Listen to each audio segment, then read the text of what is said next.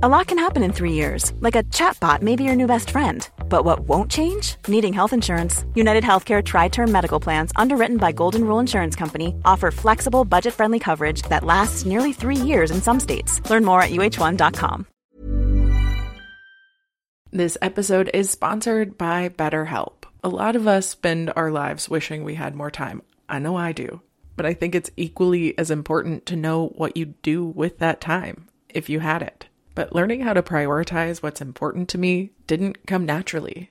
It's taken a lot of wonderful, loving people, including a couple of really great therapists, to get me there. Now, I've said it before and I'll say it again. I do believe the world would be so much better if everyone had access to a good therapist that did the right thing for them.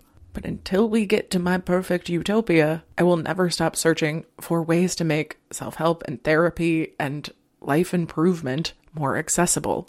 So, if you have personally been thinking of starting therapy, maybe BetterHelp is the right thing for you. It's entirely online, designed to be convenient, flexible, and suited to your schedule. And ideally, if you find the right match for you, we can all learn how to make time for what makes us really happy. Visit betterhelp.com slash make your bed today to get 10% off your first month. That's betterhelp.com slash make your bed. All right, y'all, I'm going to be honest. I cannot stop thinking about Cozey, which is some of the most thoughtfully designed furniture made for modern living that I've ever seen. And we have talked about Cozey's beautiful products before, but I really want to harp on the Cozey experience itself. Because not only is the delivery fast and free, but the purchasing process itself is actually fun. As someone who is notoriously bad at making decisions and commitments to things, the fact that Cozey allows me to fully customize pieces and then physically see them in my space through an augmented reality, well, they fully eliminated my fear of commitment. And when I say the furniture itself is so elegant, I mean it. Everything is carefully designed in Canada with the intention to enhance any space with high quality products at a fair price. So transform your living space today with Cozey. Visit cozey.com to start customizing your furniture today. That's C O Z E Y dot com. Good morning, good morning, sunshine. Welcome to another day of the Make Your Damn Bed podcast. If you've never had the chance to be alone, like really alone, and you find the opportunity, I highly suggest you take it. And no matter how long it is, whether it be for a few hours over the course of several years or a few moments today, I suggest you take advantage of the little moments that you get with yourself. There is little more valuable than time, and time to ourselves, where we're solely in charge of our own well being, can be incredibly validating. And don't get me wrong, there is a loneliness epidemic. And I'm not saying you shouldn't have your sense of community but I find that our moments of actual solitude without social media and other influences are rare. So when we can find moments of actual solitude, I really want to encourage you to embrace them. When we relax and we breathe in the feeling of genuine freedom, we're able to discover and decode who we really are because we're making decisions for ourselves by ourselves. We live in a world where choices are seemingly endless, and decision fatigue has become a genuine struggle for so many of us. There's too much stimulation, and that stimulation almost never turns off unless we're intentional about it. When we spend intentional time alone, it forces us to make decision after decision without distraction, and that can help us define such important parameters for making other decisions in the future with confidence every single time I'm able to get some alone time, I feel myself grow more confident in my ability to make good choices when I'm not alone. Having an occasional break from considering other people's feelings or voices is a necessary practice, especially for me, because I tend to account for everyone's personality, regardless of how flexible they claim to be. When we're in a group, I want everyone to be happy, even if they're easygoing. So, by choosing things only for me, I've become more aware of what I really want to do more often. And I find it's easier to be brave enough to try things when we're alone.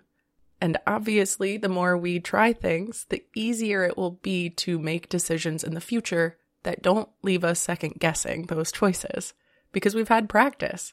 As Dr. Sherrie Bourg Carter says, by spending time with yourself and gaining a better understanding of who you are and what you desire in life, you're more likely to make better choices about who you want to be around. So seek some actual solitude where you can escape the judgment of others, have time alone to process your feelings and your thoughts, and really perform that intentional self introspection. Because personally, I do have a lot of alone time, but I don't spend it wisely, and I tend to skip the solitary nature of it all, which actually leaves me feeling more overwhelmed and more inundated by what I've seen on social media. Because I wasn't actually alone. Because we do typically recharge the best on our own. We tend to get distracted less and focus more when we have solitary time. And don't get me wrong, there will be times in your life where alone time is simply impossible, especially if you're a parent or a guardian or you work all the time and have a family.